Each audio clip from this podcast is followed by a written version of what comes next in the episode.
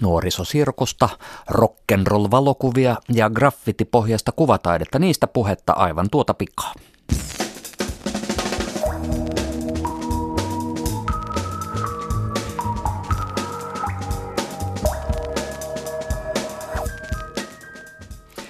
Kultakuumeen studiossa tänään Jonni Roos. Valokuvia David Bowiesta ja Hanoi Rocksista, erikseen tosin, ei yhdessä. Niitä on esillä Turussa, käväisemme siellä. Ja kuvataiteilija Jussi TwoSeven kertoo työskentelyprosessistaan, siitä miten siihen kuuluu muun muassa muovien nyppimistä, melkeinpä enemmän kuin maalaamista. Siitäkin aivan kohta. Aivan aluksi puhumme nuorisosirkuksesta. Sirkus Helsinki juhlii 15 vuottaan ja parhaillaan Helsingissä on menossa ylös-alas nuorisosirkusfestivaali, jossa on esiintyjiä muun muassa Venäjältä, Belgiasta ja Saksasta. Kanssani studiossa on Sirkus Helsingin toiminnanjohtaja Martina Lindert. Tervetuloa. Kiitos. Minkälaisessa todellisuudessa olet viime päivät viettänyt? No...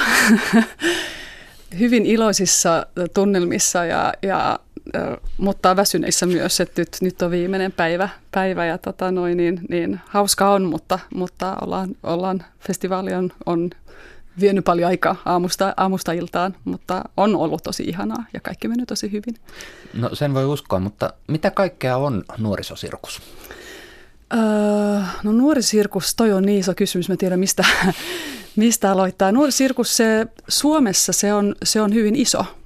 Se on yllättävän iso. Jos ajattelee sitä, että meillä ei ole hirveän paljon semmoista vanhaa historiaa kuin Suomessa, mutta jostain syystä nuorisosirkus Suomessa on kehittynyt viime vuosina todella paljon. Ja me ollaan ja tunnettu niin kuin Euroopassa siitä, että meillä on hyvin korkea taso.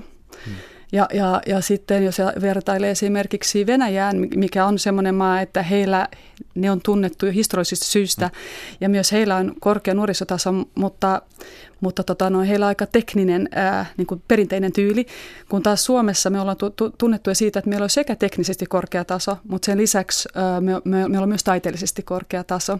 Ja tämä on jotain, mitä me käydään hyvin paljon ulkomailla esiintymässä, niin mistä on hyvin otettu esimerkiksi Saksassa, niin ei voi ymmärtää, että miten nuoret voi olla näin hyviä. Niin, ja se ilmeisesti jotenkin on kytköksissä siihen, että kuulemma jotkut hurahtaa sirkukseen sillä lailla, että treenataan vaikka sitten 5 kertaa viikossa tai näin, että sellaistako se on? Joo, siitä tulee vähän elämäntapa niille, jotka sitten oikeasti haluaa niin kuin oppia paljon ja alkaa esiintymään. Ja se on ehkä moni myös nuori löytää meiltä semmoisen paikan, missä ne saa olla oma itsensä. Et verrattuna moniin muihin harrastuksiin, missä on tiettyjä edellytyksiä, esimerkiksi tanssissa, balletissa esimerkiksi, että pitää olla tietyn kokoinen, pitää olla tiettyjä lahjoja, niin sitä ei ole nuorisosirkuksessa, koska meillä on niin monta eri lajia. Ja nimenomaan niin kuin erilaisuus ja oma vahva persoona on rikkaus. Niin meillä tulee aika paljon semmoisia nuoria, jotka sanoo, että tämä eka paikka, missä heitä ei ole, missä ne saa olla itsensä ja missä heitä ei niin kuin tavallaan ei kiusata. Esimerkiksi kouluissa on välillä paineita, että kaikkien pitää olla samannäköisiä ja käyttää samanlaisia vaatteita. Ja niin kuin, että on semmoinen vähän stereotyyppimalli. Että meillä se on päinvastoin, että mitä enemmän sä oot oma itsesi, mitä vahvempi oma persoona sä oot ja miten enemmän sä uskallat olla luonnollinen, niin sitä paremmin pärjäät sirkuksessa. No olisiko tämä sitten yhteydessä siihen taiteelliseen tasoon, josta jo mainitsit, että kun ihminen saa olla oma itsensä, niin sitten se taiteen tekeminenkin on ikään kuin luontevampaa. Joo, tuohon mä uskon tosi vahvasti, että jos mä katson meidän niin kuin omaa esiintyvää ryhmää, niin aika usein kun me ollaan esiinnytty, ja tämä Sirkus Helsingin esiintyväryhmä kuuluu Euroopan parhaimpiin nuorisoryhmiin, mutta aika usein kun ne tulee niin kun saa antamaan palautetta, niin niillä on korkea tekninen taso, mutta yleensä ne ei, niin kuin ihmiset sanoo, että voi, että se oli niin koskettavaa, että niillä on niin kuin jotenkin niin hyvä energia, miten ihanasti ne tekee yhdessä. Ja tämä on ehkä niin kuin just se pointti, että myös treeneissä, että silloin kun ryhmä harjoittelee niin, että ne ei kilpaile keskenään, vaan niin kuin kaikki tukee toisiaan, niin silloin on hirveän helppo kehittyä myös teknisesti, koska kun sulla on helppo ja hyvä olla henkisesti, niin silloin tietenkin sä myös pystyt niin kuin, rennosti oppimaan jotain. Et kyllä se tietää, että jos on vähän silleen epämukava olla tai ei rento olla, niin sä helposti menet lukkoon.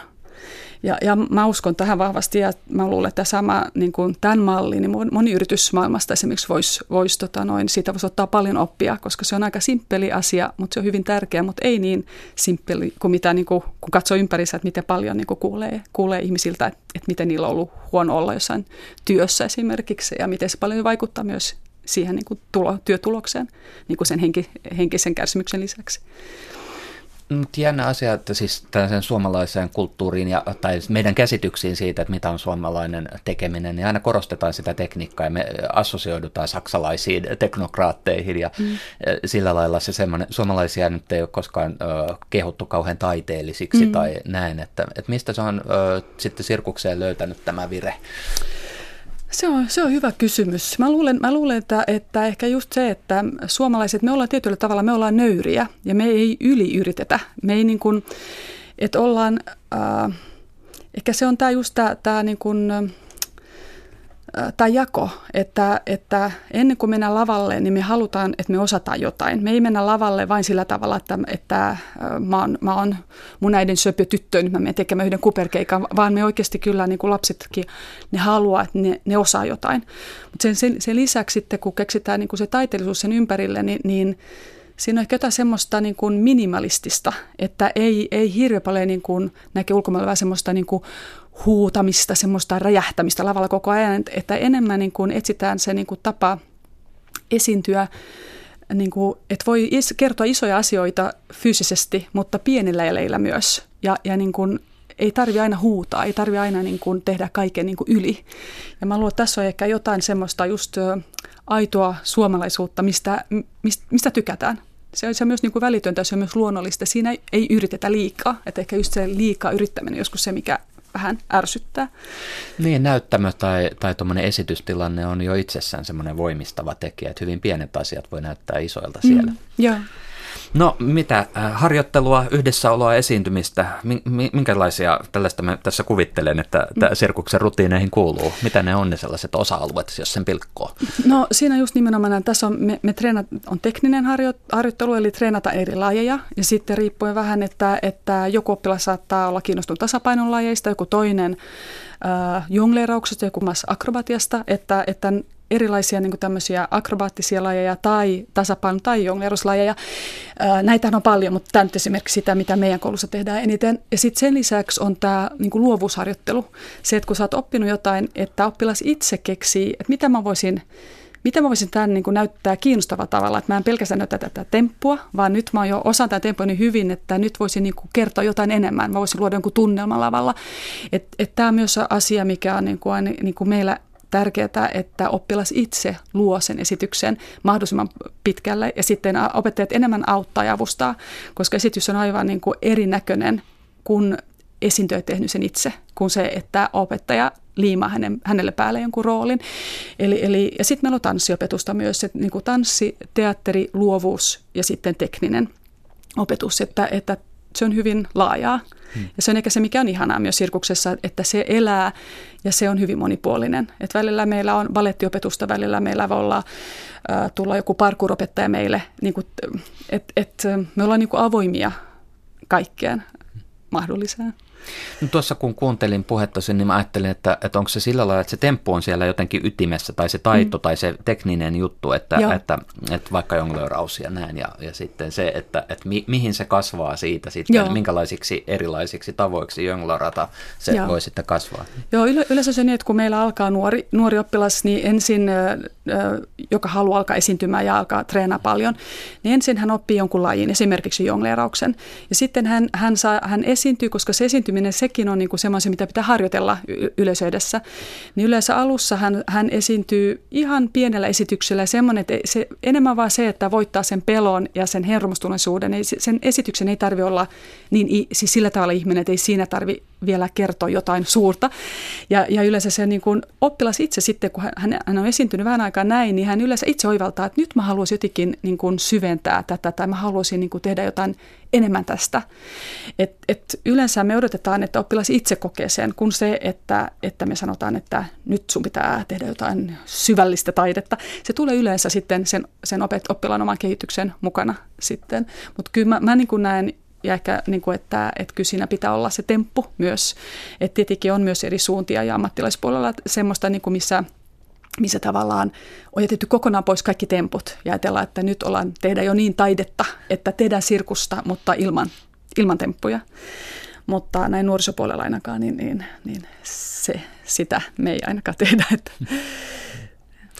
Tuossa kun aikaisemmin vihjasit tavallaan ajatuksista, että miten tätä voisi niin työelämässäkin olla niin luovuudella tai sillä hyvinvoinnilla oma sija, niin sittenhän koulun yhteydessä on keskusteltu siitä, että kannattaako spesialisoitua vai että mikä on sen niin spesifin yhden asian osaamisen suhde siihen, että me ollaan niin laajemmin sivistyneitä. No koululla on tietenkin se kasvatustehtävä sivistää myös laajasti, mutta miten teillä niin sirkuksessa, että kuinka laajaa se on? Siinä on pakkokin olla spesialisti toisaalta, jotta saa jotain tehtyä, mutta että miten sitten kuinka paljon erilaisia taitoja siinä karttuu? Joo, no toi on niinku meidän ikuisuus tietynlainen ongelma, koska me harjoitellaan esiintyväryhmän kanssa 4 kertaa viikossa, 3 tuntia per kerta. Tämä voi kuulostaa paljolta, mutta just kun mä kerron, mitä kaikkea me tehdään myös siihen, että niinku niihin luovuusharjoituksiin pitää olla myös aikaa, että oppilas välillä vaan saa istua ja vaan miettiä ja katsoa muita ja saada ideoita, niin tämä on ikuisuuskeskustelu, mitä me käydään, että jos meillä esimerkiksi tehdään esityksiä paljon, niin sitten opettajat sanovat, että hei, nyt tekniikka on jäänyt niin jälkeen, että nyt pitäisi olla vähän vähemmän esityksiä. Sitten jos tehdään tekniikkaa, niin se tuntuu siltä, että nyt pitäisi olla enemmän esityksiä. Tämä on niin kuin sanotaan ikuinen kaos meillä, mutta semmoinen luova kaos. Ja meillä on myös nyt tällä hetkellä 60 meidän esiintyvässä ryhmässä. Ja jotenkuten ne kuitenkin kaikki löytää sen, valitsee sen ja löytää sen tasapainon, mutta se on semmoinen ikuinen elävä niin kuin, mitä mä sanoisin, prosessi. No miten sitten toisaalta, kun se vaatii tuollaista kurinalaisuutta ja sitten meillä on nämä mielikuvat siitä, että sirkukseen liittyy annos jonkinlaista paheellisuutta tai epäsovinnaisuutta, niin miten se, mikä on totuus? Niin, se on myös hyvä kysymys. Mä sanoisin niin, että on erilaisia persoonia, jotka sopii erilaisiin rooleihin ja tehtäviin, että kaikkia tarvitaan. Mutta se on ehkä semmoinen, että mulle tulee aika usein soittoja vanhemmilta, että meillä on tämmöinen lapsi, joka on todella villi ja vaan roikkuu koko ajan verhoissa. Ja hän sopisi niin hyvin teille. Ja silloin mä ajattelin, että ei se ole ihan näinkään. Että meille tulee myös hyvin paljon hyvin ujoja lapsia tai nuoria, jotka kehittyy valtavasti ja joista tulee todella hyviä esiintyjiä. Myös näistä villistä voi tulla, mutta tämä on niin kuin ehkä sama asia, että kaikille on jotakin. Ja ne, jotka ujoja, ne vaatii, niille pitää antaa ehkä enemmän rohkaisua. Ne, jotka on villejä, niille pitää antaa enemmän kuria. Ja sirkuksessa meillä on niin kuin, ehkä just se on niin hyvä myös, että silloin kun meillä on tekniikatreeni, niin silloin meillä on kuria, kaikki odottaa vuoroaan. Ja silloin saattaa olla tietyt oppilaat, jotka on hyviä siinä. Sitten kun meillä on luovuusharjoituksia, silloin nämä villit ehkä, jotka on avoimia ja jotka ei ujuja, ne saa taas niin kuin siellä loistaa. Että tämä on ehkä just nimenomaan se, että kun kaikkia tarvitaan, isoja, pieniä, villejä, ujoja, tämä on nimenomaan sirkuksen rikkaus, että ei ole mitään tämmöistä sääntöä, niin, että kaikkeen tarvitsee olla balleriinoja samalla lailla. Joo, ei. Ja sitten tietenkin se just, että tässä on myös se hyvä puoli, että ne, jotka on villejä, ne joutuu oppimaan kurinalaisuutta. Ja ne, jotka ujoja, ne joutuu oppimaan myös olemaan avoimia ja rohkeita. Että niin kuin kaikki saa myös kehittää omia heikompia puolia. Joo. Ja nauttia niiden niin kuin vahvista puolista. No nyt sitten sanoitko, että 60 lasta on Sirkus Helsingin? Joo, siis meillä on 60 nuorta meidän Sirkus Helsingin esiintyvässä ryhmässä. Meidän koko koulussa on 950 oppilasta. Joo. Eli aikamoinen sirkusperhe suorastaan. Kyllä. Ja. Mutta miten se sitten, onko se semmoinen asia kuin perhe tai meidän, tai yhteisö? Mä sanoisin niin, että meillä on niin kuin se, mistä mä olin huolestunut, kun mä perustin tämän 15 vuotta sitten, meillä oli vähän 7 oppilasta, niin meillä oli todella semmoinen, ei hirveän paljon tietoa, silloin enemmän intohimoa ja semmoista halua tehdä ja hyvin vahva tämmöinen niin kuin yhteisöllisyys. Sitten me ollaan kasvattu. Mä oon pelännyt niin kuin koko ajan sitä, että meidän yhteisöllisyys häviää. Siitä mä oon keskustellut myös meidän rehtorin kanssa ja opettajien kanssa. Mutta minusta Mä oon tietenkin vähän subjektiivinen, mutta myös me ollaan saatu palautteita, ollaan kerätty kaikilta, niin se on, tämä just yhteisöllisyys sai hyvin korkeita pisteitä, että ihmiset sanoo, että ne kokee, että ne tulee kuin, omaan, tai omaan ryhmään, ja ryhmillä on hirveän hyvä yhteistunnelma. Ja meillä on melko pieniä ryhmiä, ja 2 opettajaa aina per ryhmä opettamassa, niin mä uskallan sanoa, että meidän yhteisöllisyys ja meidän tämä sielu on säilynyt, ja se on hirveän tärkeää, että se säilyy. Siinä on iso haaste, kun kasvaa paljon aina.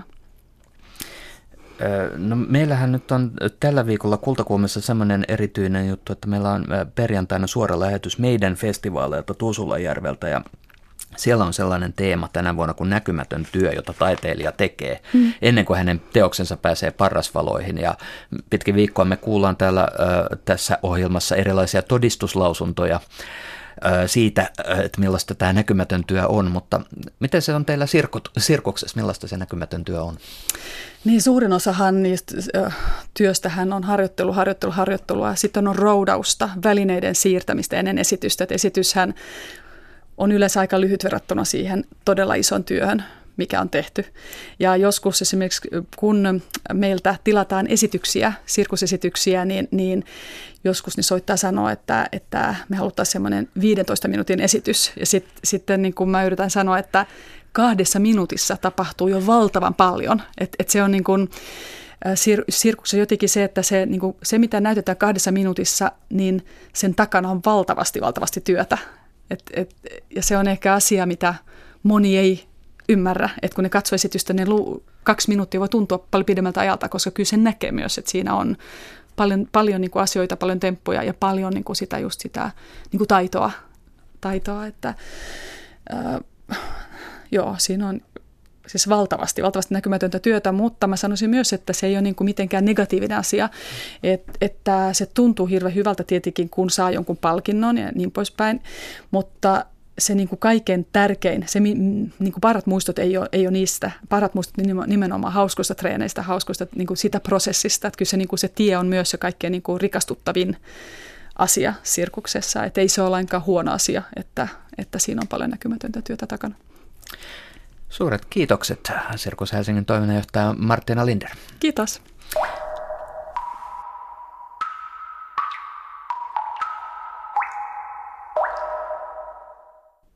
Ja niinhän se on, että suurin osa taiteilijan työstä tapahtuu piilossa ja on jotain ihan muuta kuin perinteistä niin sanottua luovaa työtä. Aikaa menee kaikenlaiseen säätämiseen, valmisteluun, suunnitteluun, apuraha-anomusten täyttämiseen ja esimerkiksi kuvataiteilija Jussi TwoSevenin tapauksessa muovikalvojen nyppimiseen. Tällä hetkellä hän tosin elää unelmaansa. Hän maalaa seuraavaa näyttelyään Galleria Heinoon. Ja jotta teokset saa nyt heinäkuun aikana maalattua seinälle, on hommaa pitänyt valmistella jo viime vuodesta lähtien. Siis kyllä tämä on just tämä, kun pääsee paluttelemaan tuota mustaa maalia tuonne valkoiseen seinään, niin se on kyllä paras tässä. Just se ensipurasu, kun just joku iso valkoinen pinta ja sitten laittaa oikein sen valuvan mustan maalia täynnä olevan tela ja sitten se roiskaisee siellä seinällä, niin se on parasta.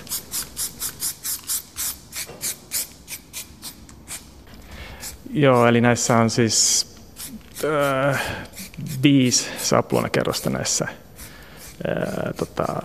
mun töissä yleensä, että siinä on niin kuin joka sävylle tehty oma kerroksensa, että mä niin kuin sävy kerrallaan tuohon maalaan niitä, että lähden niin kuin mä maalaan noihin yleensä taustalle saisin niin kuin valuvan lateksimaalikerroksen, jonka päälle sitten tein niin kuin spraymaalilla noi sävykerrokset siihen päälle. Joka kerrokselle oma sapluunansa sitten. No siis mulla on niin kuin, mun tapauksessa nämä sapluunat on siis taas niin kuin muovikalva, minkä läpi mä suihkin spraymaalia. Ja sitten näissä isoissa teoksissa, useiden 4 kokoisissa teoksissa, niin tietty on niin kuin paljon niitä sapluunoita tosi paljon, että yksi niin kuin arkki on niin kuin 1 x 1,40 m kokoinen mulla ja niitä on sitten tuossa yhdessä teoksessa voi olla niin kuin useampi 10 sitten semmoinen arkki sitten. Ja sitten jos on niin kuin vielä isompi kuin jos on vaikka seinän kokoinen teos, niin sitten niitä voi olla niin kuin jo useampi 100 niitä sapluunoita niin kuin yhteen teokseen.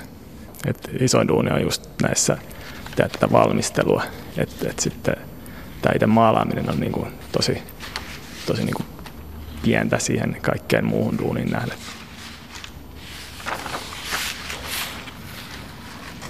Tää huonot merkit, täällä ei ole rukseja tarpeeksi. Vaikea kohdistaa tämmöisiä. Sitten tässä galleria-olosuhteessa kun maalaa, niin tässä on se kumminkin helppoa, että täällä ei tuule. Että ulkona kun maalaa, niin siellä on aina tuulee vähäsen. Ja sitten nämä on tosi kevyitä nämä saappulat, niin se on tosi hankalaa sitten maalata, jos tuulee paljon. Ja sitten tarvii melkein niin kuin apukäsiä aina sitten just tähän, kun laittaa niitä sapluunoita sinne seinään. Yksin se voi olla tosi hankalaa välillä.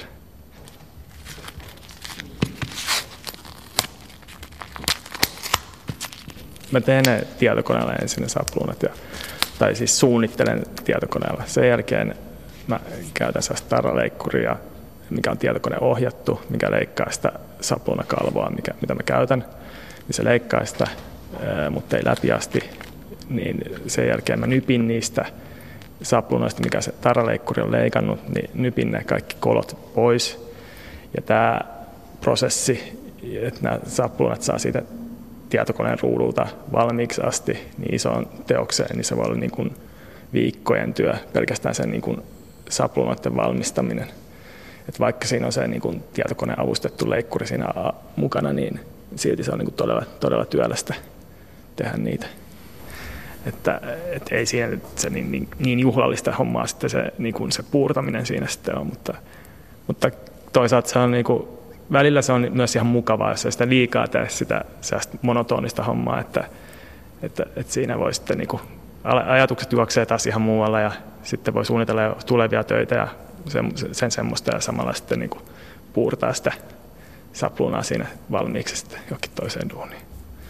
Että se on niin kuin oikeastaan sellainen juhlan paikka sitten, kun pääsee maalaamaan, että kaikki valmistelut ja muut niin kuin suunnittelut on yleensä se, niin kuin se mihin menee se suurin aika kumminkin, tai reilusti suurin aika maalaamisen nähden.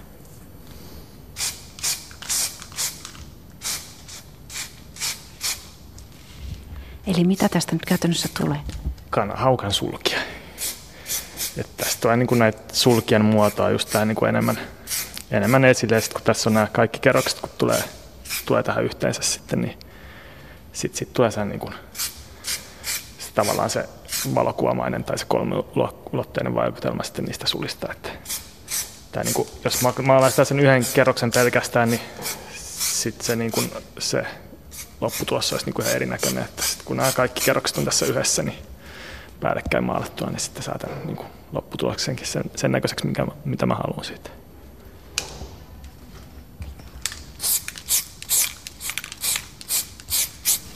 No se joskus tulee just silleen, kun on nähnyt niitä tietokoneita esimerkiksi tai tehnyt niitä luonnoksia niin kuin tosi pienessä koossa.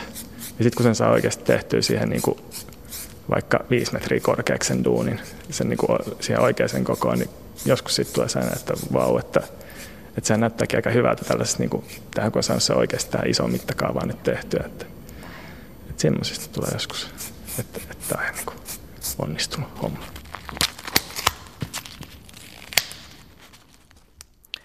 Jussi TwoSevenin näyttely Avara luonto on avoinna Galleria Heinossa Helsingissä elokuussa, siis 6. päivä elokuuta alkaen.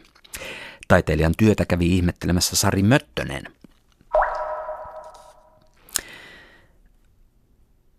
Vuonna 1945 Suomessa perustettiin lehti nimeltä Teatteri. Vuonna 1981 taas alkoi ilmestyä lehti nimeltä Tanssi. Ja sitten vuonna 2012, 4 vuotta sitten, ne yhdistyivät ja syntyi uusi lehti, jonka nimi on Teatteri et Tanssi plus Sirkus. Melkoinen kaava. Kultakuumeessa on kesän mittaan tutustuttu suomalaisiin kulttuurilehtiin ja tänään on vuorossa tämä 8 kertaa vuodessa ilmestyvä esittävien taiteiden aikakauslehti. Toimittaja Tuula Viitaniemi haastatteli lehden vastaavaa päätoimittajaa Riina Maukolaa.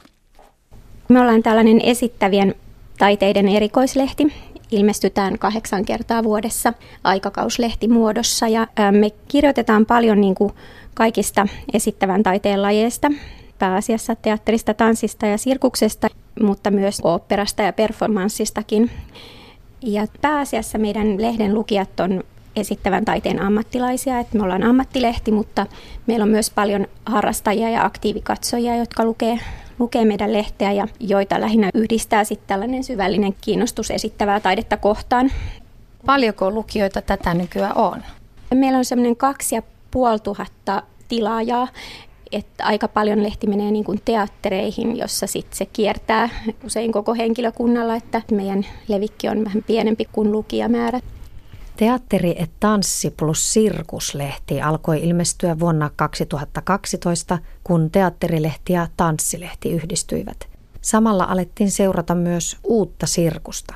Kuinka onnistunut operaatio lehtien yhdistäminen on ollut, vastaava päätoimittaja Riina Maukola. Kyllä mun mielestä tämä toimii tosi hyvin, että kun nämä taiteenlajit alkaa kuitenkin, tai on niin kuin tässä jo tapahtunut tämän 5 vuoden aikana, mitä me ollaan oltukin yksi lehti, niin ne on lähentyneet paljon toisiaan ja paljon tanssia tekee myös esittävän taiteen teatterinkin puolella ja toisinpäin, että tekijöille varsinkin tekijän näkökulmasta, niin kyllä se niin kuin on hyvä, että nämä on yhdessä. Millainen porukka tämän Teatteri et Tanssi plus Sirkus-lehden toimituskunta on? Meitä on tosi pieni toimitus. Meitä on toimituksellista henkilökuntaa. Minä ja Minna Tavast, joka on toinen päätoimittaja ja tanssiin varsinkin erikoistunut toimittaja. Ja sitten meillä on kuitenkin paljon kirjoittajia.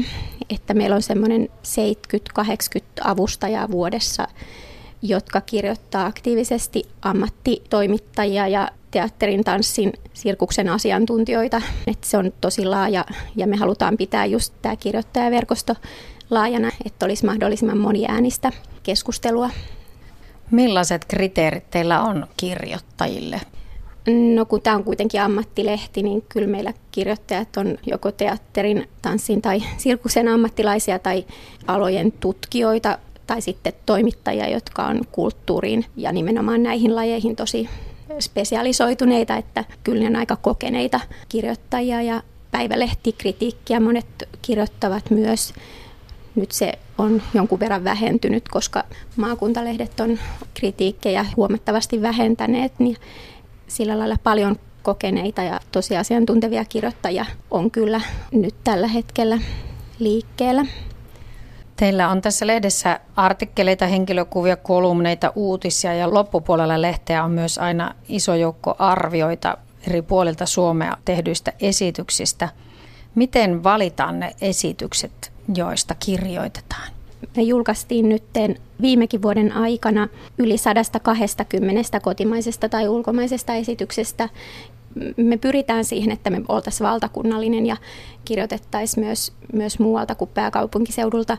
Toisaalta sitten taas suurin osa esityksistä on kuitenkin pääkaupunkiseudulla, että se on vähän painopiste, on väkisinkin siellä, mutta kyllä me pyritään tekemään mahdollisuuksien mukaan ihan koko Suomesta ja ulkomailta sen verran, kun se on kiinnostavaa niin kuin sen lajin kehityksen kannalta seurata ammattilaisille myös, että mitä muualla tehdään. Mainitsit tuossa, että maakuntalehdissä teatterikritiikki on vähentynyt ja tietysti kritiikit on lyhentyneet ja on tullut tällaisia tähtijärjestelmiä ja tästä on ollut paljon puhetta, että mikä tämä kritiikin taso nykyään on, että asettaako se jotain erityisiä paineita sitten alan erikoislehden kritiikille? Kyllä meillä sen täytyy tietysti olla, että nämä on tosi syvällisesti perehtyneitä teatteria, tanssiin ja sirkukseen, jotka meillä kirjoittaa ja se asiantuntemus onkin semmoinen, mikä millä me halutaan myös erottautua ja sitä puolustaa, että ainakin monet taiteiden arvostelijat on ollut huolissaan viime aikoina siitä, että niin kuin kulttuurijournalismille ajatellaan yhä enemmän, tai heistä tuntuu, että ajatellaan, että sen on oltava niin kuin vikkelää ja viihdyttävää ja helposti nieltävää, mutta sitten se asiantuntemus koetaan joskus vanhanaikaisena ja tylsänäkin, mutta että mä ajatellaan, että se on tärkeää, että tietää ja ymmärtää sitä lajia, kun siitä kirjoittaa. Teatteri et Tanssi plus Sirkuksen kevään viimeisessä numerossa valtakunnallisuus toteutuu aika heikosti. Arvioitavista esityksistä peräti 12 tapahtuu Helsingissä ja vain yksi muualla, tällä kertaa Turussa. Kansainvälistä otetta edustaa pitkä artikkeli puolalaisesta teatterista. Näkökulmana on se, miten isänmaallisuus, sodat ja sankarimyytit elävät Puolan näyttämöillä. Näytelmäkirjailija Julia Holevinska kuvaa haastattelussa puolalaisten isänmaan rakkautta sairaaksi. Romanttinen ideologia, kirjallisuus siinä yhtenä, on koulinut meidät ajatukseen, että pitää olla valmis kuolemaan Puolan puolesta. Holevinskan teksteistä on tehty kantelu ja onpa takana oikeusjuttukin, kirjailijan mielestä historiasta kirjoittaminen ja asiallisen keskustelun käyminen onkin Puolassa vaikeaa.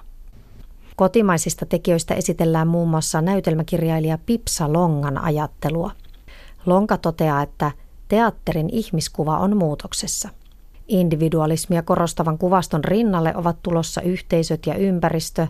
Ihmiskuvan muuttuminen on tehnyt Longan mielestä monista tunnetuista perhedraamoista hankalia esittää.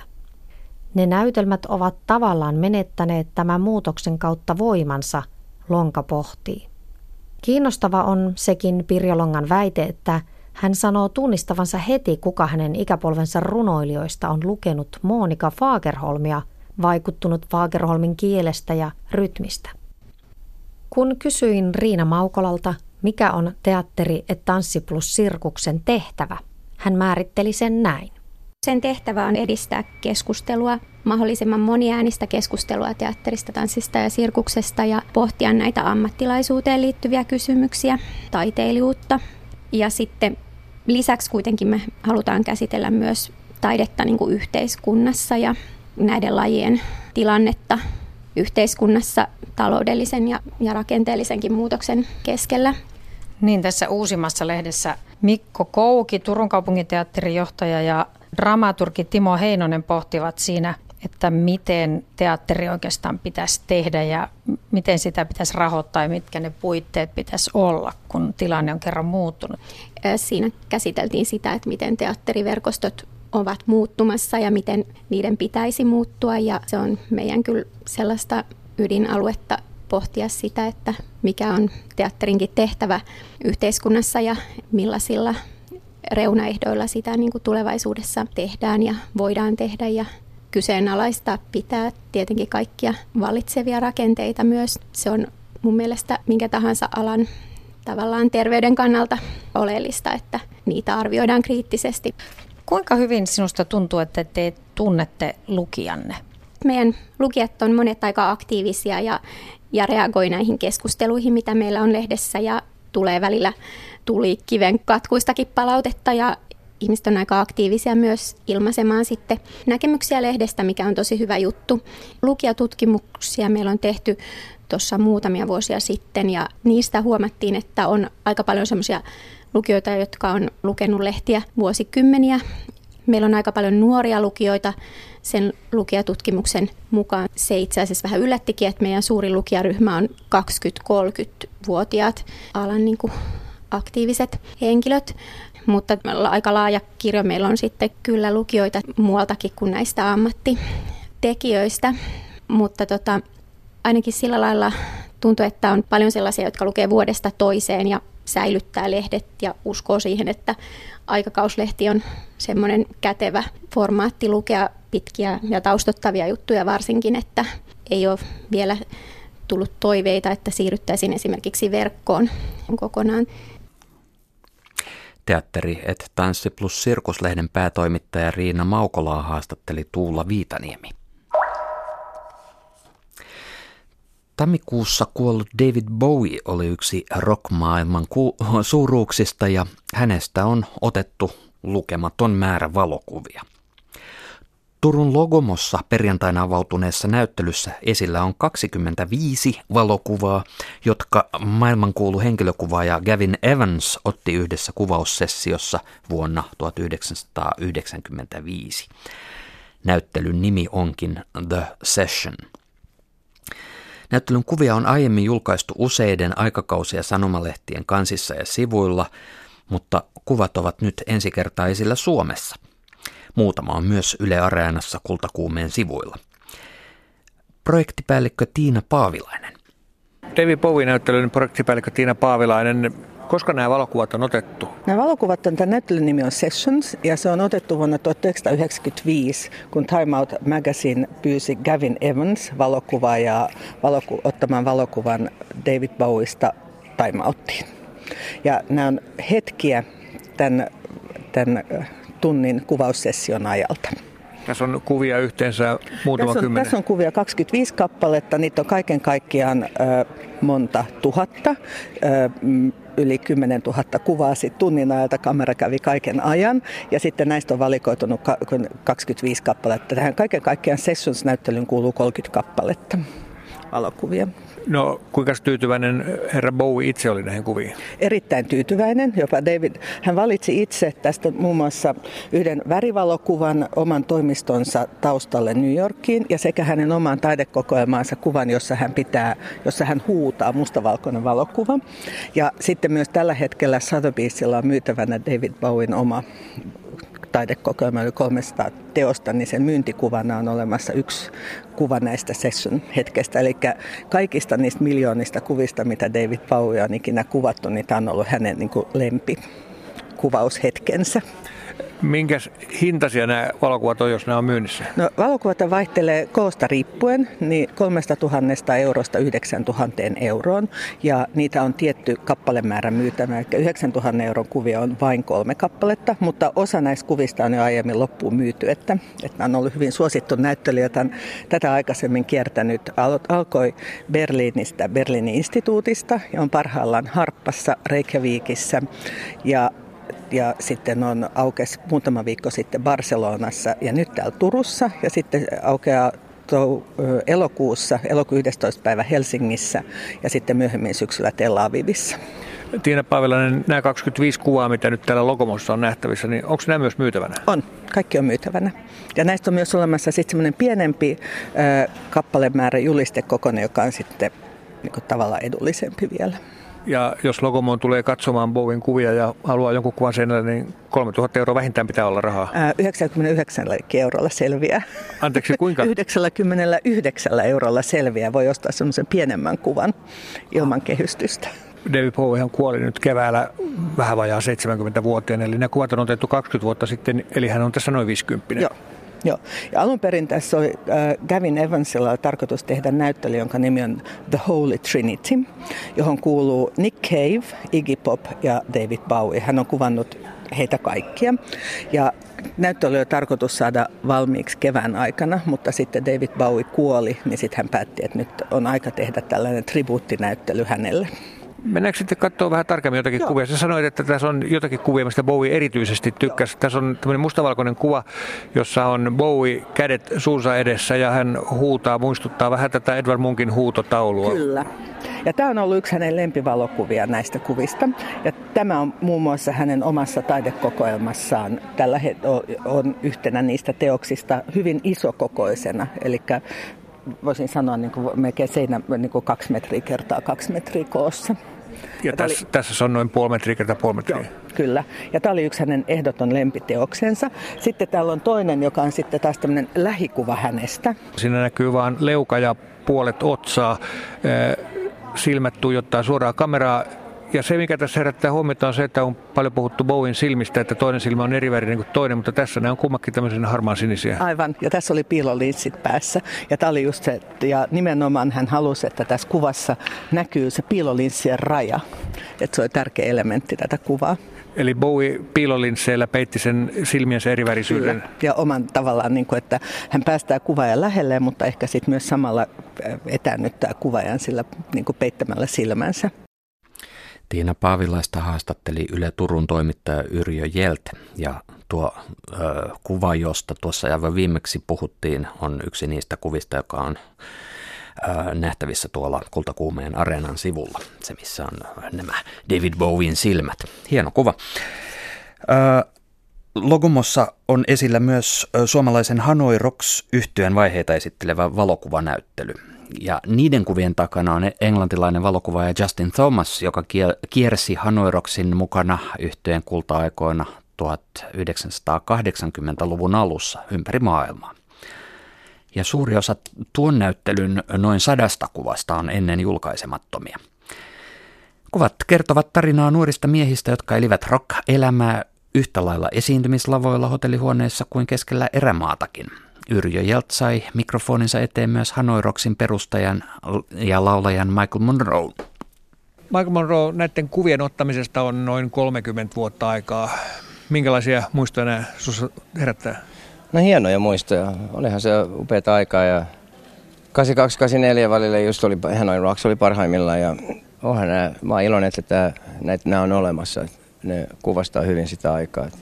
Tosi aitoa ja vilpitöntä touhua. Ja Justin Thomas matkusteli meidän kanssa koko ajan, että sen takia ne on niin tilanteista nämä kuvat, ettei ole mitään poseerattu. Niin, tämä Justin Thomas oli siis tämä valokuva, jonka kuvia nämä kuvat tässä näyttelyssä on. Sam Yaffa muistaakseni jossakin sanoi, että hän oli melkein niin kuin yksi bändi jäsen. No se oli osa perhettä sillä, että meillä oli tosi vahva yhteisö siinä, me bändi ja läheiset ihmiset ja managerit. No onko tässä Logomon näyttelyssä olevat kuvat, niin onko nämä kaikki sulle entuudestaan tuttuja? Ei ihan kaikki, mutta osa mä oon nähnyt, mutta en mä ihan kaikki. On täällä paljon kivoja yllätyksiä. Esimerkiksi mitä? No toikin, en mä tuollaistakaan ennen nähnyt. Tuossa kuvassa on Sam Yaffa ja Andy McCoy. Joo, tämä kuva, tämä on yksi mun lemppareita. Tuosta Up Around the Bend -videon kuvauksesta ja me tehtiin se niin kuin läpi yön, sitä kuvattiin. Ja siinä on niin kuin ideana, että bändi saapuu paikalle, se oli sellainen talo. Joku Playboy, joku niistä taloista, mikä Hugh Hefner kai sitten tietääkseni, mutta se oli vuokrattiin sitä varten, sitä kuvausta varten. Siellä oli joku semmoinen vähän niin kuin snobibileet menoillaan ja sitten me tullaan helikopterilla ja niin kuin laskeudutaan mukaan illan suussa, mutta se oli oikeasti aamuvarhain, kun se kuvattiin se helikopterilla saapuminen. Kuvattiin läpi yön ja siinä on hyvä action-kuva bändistä. Joo, se kuva vuodelta 1984 ja se Upper Round the Bend, niin se musiikkivideo, niin se taisi olla ensimmäisiä, kun suomalaisia pääsi tuonne MTV-musiikkanavalle. Joo, taisi olla. Joo, sitä näkyy paljon sitten MTVissä ja Jenkeissäkin ja tuollaista, niin joo, taisi olla näin. Että kyllä se oli, bändin tyyli oli jotenkin niin kuitenkin, kaikilla oli omaperäinen ja vahva tyyli, ettei se ollut pelkkä niin niitteä ja nahka, niin kuin, et sen takia se oli myös hieno bändi sinänsä, että kun noi byysät, mä ostin noi housut niin tollasena ja sitten me Andy kanssa ommeltiin niihin noita huiveja, eri värisiä kiiltäviä huiveja tuonne sivuun, niin tuolla, että ei kellään muulla ainakaan ollut tollaisia, että täysin friikki oma tyyli kaikille, että sen takia olisin suonut, että bändi olisi jatkunut vielä kauempaa kuin kauemminkin. Stailasitteko te sitten niin kiertujen aikana hotellihuoneessa noita vaatteita, että se ei ollut pelkkää ryyppäämistä vaan? No ei ollut todellakaan pelkkää ryyppäämistä, mähän en yleensä juonut paljon yhtään, mutta bändin jätkät sitten voisi juonut kenet tahansa pöydän alle, että siitä ei ollut kysettäkään, mutta tärkeintä oli kuitenkin se esiintyminen ja biisit ja musiikki, että lieveilmiöt oli siinä mukana, mutta aina keskitytty eniten siihen olennaiseen esiintymiseen ja kaikkeen, ja bändiin satsattiin, että teki jätkät mitä teki, niin tärkeintä oli aina se esiintyminen. Nämä kuvat on vuosilta 82-84, eli voi sanoa Hanoi Rockin kulta-ajalta. Ja silloin muutama vuotta aikaisemmin, kun bändi perustettiin, muistaakseni oliko se Lepakkoluolassa tai jossakin Helsingissä kuitenkin. Ja Töölön kirkon kellarissa me tavattiin Andy kanssa. Okei, okay. Ja sitten lähditte Tukholmaan ja maailmalle, niin sä jossain vaiheessa siihen aikaan sanoit, että te haluatte kuuluisuutta ja rahaa. No, rahaa ei paljon kyllä tullut, mutta kuuluisuutta, kunnia ja mainetta. Mennään sitten katsoa vähän. Tuolla toisella puolella on yksi sellainen mielenkiintoinen kuva, minkä mä haluan kertoa vähän siitä enemmän. Tässä täällä, Michael, tuliko tänne? Tämä kuva. Joo, eikö se ole hieno? Tässä on Andy McCoy ja Michael Monroe sohvalla ja strutsinsulat päässä. Ja kerro tästä kuvasta. Joo, strutsinsulat ei päässä, mutta ne oli noita viuhkoja. Justin Thomas oli saanut jostain, se on kai perinnyt tällaisia niin näitä aitoja strutsinsulkia, tällaisia mitä se on, feather boa, tuommoinen kaulusjuttuja ja noin viuhkoja, näitä tosi isoja strutsinsulkaviuhkoja, niin hän oli jostain saanut ne, oliko se nyt perinnyt ne jostain tai jotain vastaavaa, niin se oli se asetelma tähän. Otettiin nämä kuvat sitten niiden kanssa ja sen takia mulla on vaan sukat tuossa, koska nämä housut oli liian lyhyet, oli tavallaan, mä ostin Japanista kultapuvun ja ne oli vähän liian lyhyet noin lahkeet, mä en saanut mitään kenkiä oikein sopimaan siihen, niin mulla on vaan sukat, mutta se sopii sävyyn, pinkit sukat ja ja noin poispäin. Mutta no, eikö se ole hienoja nuo sulat? Joo, sä oot tuossa kuvassa 22-vuotias. Joo, hetkinen, 22 tai 21. Tämä Justin Thomas, joka nämä kuvat on ottanut, niin oliko hän kuinka paljon teidän mukana sitten? Kyllä se matkusteli aika paljon. Se oli Intiassa, se oli Israelissa ja kun mentiin Japaniin, niin sillä matkalla me oltiin Intiassa. Ja se oli Hongkongissa muistaakseni, se jäi. Ei kun se jäi Intiaan silloin, joo. Mutta se oli Israelissa ja New Yorkissa ja kyllä se oli melkein kaikkialla mukana. Sen takia se oli niin paljon näitä kuvia. Mennäänkö tuonne toiselle puolelle? No. Sitten täällä on nämä kuvat täällä seinällä, nämä on Israelista. Joo, joo. Tämä oli huikeat aikaa. Niin tässä oli tämä hieno kuva, kun jotain skidilla on ase kädessä ja se tulee tuosta niinku ilmestyy samalla sekunnilla, kun Justin otti tuota kuvaa. Sen takia se on vähän liikkeessä tuossa. Mä seison tuossa tuolla vaan kuvaa varten ja sitten yhtäkkiä tuo skidi ilmestyi siihen. Et se oli aika hupaisaa, tai siis kiintoisaa. Tämä on sitten siellä, käveltiin Justinin kanssa Jerusalemin kadulla. Näitä tekee minun kamelikuva. Ratsasin kamelilla Jerusalemissa, en ihan aasilla niin kuin Jeesus konsanaan, mutta kameli, mulla on semmoinenkin kuva, missä bussaan sitä kamelia. Onko tämä itkumuuri tässä taustalla vai? On. Tuo itkumuuri oli hevi tilanne, kun ne juutalaiset rupesivat hermostumaan, kun ne luuli ensinnäkin, että mä oon tyttöjä, tai että me oltiin kaikki tyttöjä, ja sitten kuulin äänistä, että ei oltu, mutta sitten ne alkoi. Mikä se ongelma siinä oli sitten? No koska naisilla on eri alueet, että tuossa on vain miehiä tuossa alueella. Sen takia ne hermostuivat ja muutenkin, kun me oltiin ton näköisiä, niin ne alkoi niinku, todellakin, se alkoi niinku, säpineemaan, että he lähdetään vetämään, kun meidät kivitetään oikeasti. Se oli, tuolla torneissa oli niinku, konekiverien kanssa oli, sotilaita ja seuraavana päivänä jotain 17 ihmistä oli ammuttu kadulla ja Jerusalemissa silloin. Tosi hevi paikka ja tuli vähän paha maku siitä, että ne kauheasti rahastaa sillä, niin sillä uskonnolla ja kaikilla. Niin sieltä oli niin semmoinen rahastuksen maku tuossa, että tuossa koko hommassa niin turisteet vedetään niin paljon kuin mahdollisesti ohitsee sillä verukkeella, että olisi niin pyhä maa ja noin poispäin. Sitten tuli sitten vähän, kun mua kiinnosti kauheasti, kun mä olen lukenut Raamatun nuorena Uuden testamentin pari otteeseen vielä ja mä diggaan Jeesuksen stylista, niin kuin mä aina sanon, niin musta oli kiintoisaa nähdä. Getsemanen puutarhassakin käytiin ja siitä vastapää tuli semmoinen luola, missä ne sanoi, että neitsyt Maria on haudattu, mutta en tiedä, oliko se totta sitten. Mutta kuitenkin tosi kiintoisaa mulle nähdä näitä paikkoja. Niin. Sitten tuli vähän semmoinen rahastuksen makuva. Tässä on Logomossa siis tämän Hanoi Rocks-näyttelyn lisäksi myös toinen näyttely, David Bowie-näyttely tuolla toisella puolella. Miten sun mielestä Bowie ja Hanoi Rocks-näyttelyt sopii yhteen?